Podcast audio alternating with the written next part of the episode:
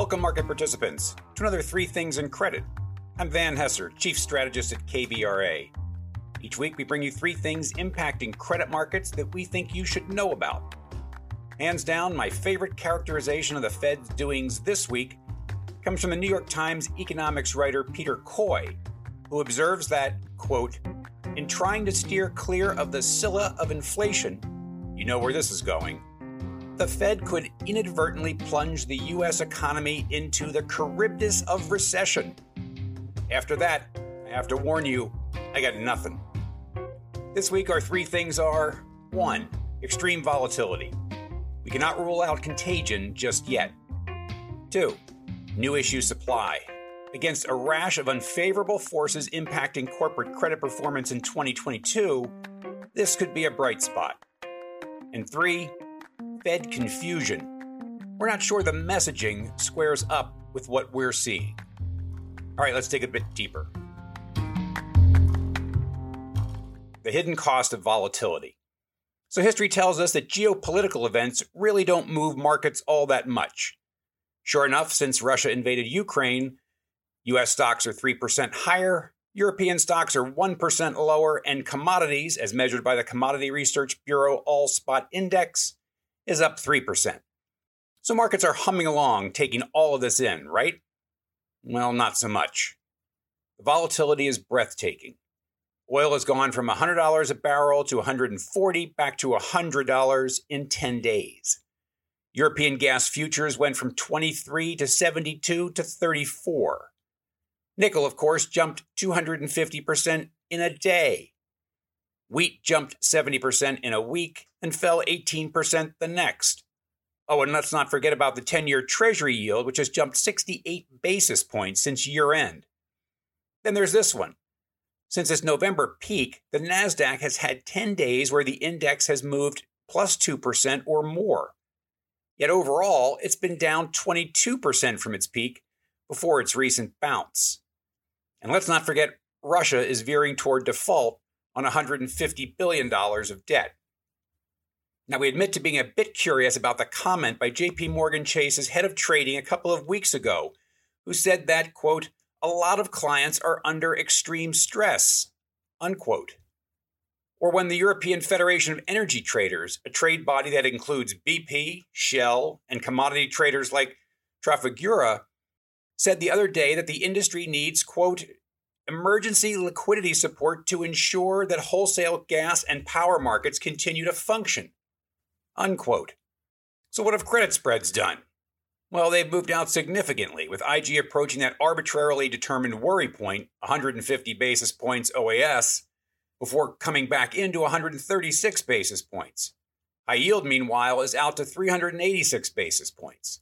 Those averages from 2010 to 2019, by the way, are 140 and 481 basis points, respectively. Now, we would attribute much of the widening to the rise in rates, which is driving outflows and historically poor performance in the asset class. But don't lose sight of the cost of volatility. That is sure to increase risk aversion among investors, which includes not only a heightened sensitivity to default risk, but also an aversion to structure and complexity. Search for yield has turned into search for liquidity, at least for now. All right, on to our second thing supply is normalizing. Now, we've talked a lot about normalization, getting past the distortions in markets of the past two years, courtesy of unprecedented fiscal relief and monetary accommodation. We came upon yet another thing that is normalizing, and that is new issue supply. Using Bloomberg numbers, U.S. investment grade issuance ballooned in 2020 to $1.8 trillion as relieved issuers grabbed cash by the fistful, backstopped by the Fed, which found, buried in its crisis toolkit, the ability to buy corporate debt. Issuance dropped to 1.4 trillion in 2021 as the need for emergency liquidity went away, but stimulus charged economic growth and ultra low interest rates were too good to pass up for many issuers. Importantly, those two things, along with improving the line of sight around the pandemic, boosted significantly M&A volume and related financing. Which brings us to 2022. This year feels like a return to normal, which is roughly 1.2 trillion, which is what it was averaged from 2013 to 2019. To issuers, the environment is less than ideal, what with growth slowing, rates rising, and war building. We are also seeing a correction, a normalization in equity markets and debt markets, which is increasing cost of capital to potential acquirers that would become potential issuers. Reduced supply is a bit of good news to beleaguered credit investors that are enduring a historically poor start to the year, courtesy of a dramatic rise in rates and a correction in credit spreads. All right, on to our third thing Fed confusion. I want to make a couple of points about the Fed here at the outset. One, I don't have a lot of respect for Monday morning quarterbacks, those who are quick to hammer the Fed, especially Jay Powell, for throwing too much at the pandemic. In the heat of the battle, there was tremendous uncertainty about how the pandemic would progress. Maintaining a highly accommodative monetary policy was the right thing to do, especially given the alternative, which we saw play out painfully for years, years after the GFC. Did the Fed buy bonds for too long? Certainly, especially in terms of mortgages. But that's not Monday morning quarterbacking. The effects of that were clearly evident throughout in the form of soaring home price appreciation. But when we take a step back and consider the overall cost of Powell's game plan, high inflation for a period of time that most observers, as well as markets, expect to be highly manageable. We resist the temptation to nitpick. And by the way, we and critics will never know how this compares to what would have happened if he had tightened on the timetable and magnitude those critics hoped for. The second point I'd like to make is why do we get so worked up about dot plots and forecasted hikes?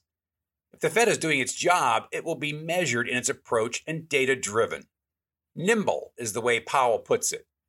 Would you want it any other way? Especially in this environment with so much uncertainty amidst normalization and the war, no one has that good of a crystal ball. And this is no time for ideologues. So by now, you've been inundated with analysis around the FOMC meeting. Two things to ponder from our perspective. First, we disagree with the characterization of the economy as very strong and strengthening. It is neither. Deceleration is happening all over the place. Consumer and commercial sentiment is depressed, and the Atlanta Fed GDP Now Q1 estimate of real GDP growth is hovering around 1%. And it strikes me as odd that those descriptors were used when you are reducing your GDP forecast by 120 basis points from three months ago. In a similar vein, we find it hard to believe that unemployment will remain at very low levels as growth is cut in half. We know mathematically that's possible if the labor force does not grow, but that won't be good for economic growth. But I don't think that's behind the unemployment forecast. By the way, Powell did mention that labor supply remains subdued. That is the key takeaway with regard to the labor market, in our opinion. And finally, do not lose sight of measures of financial conditions which monitor the cost and availability of credit.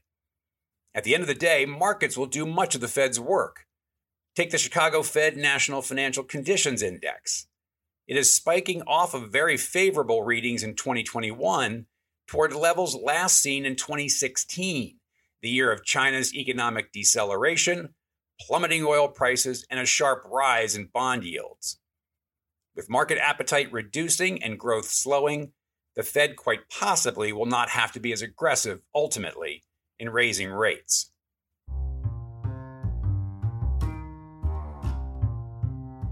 So there you have it. Three things in credit.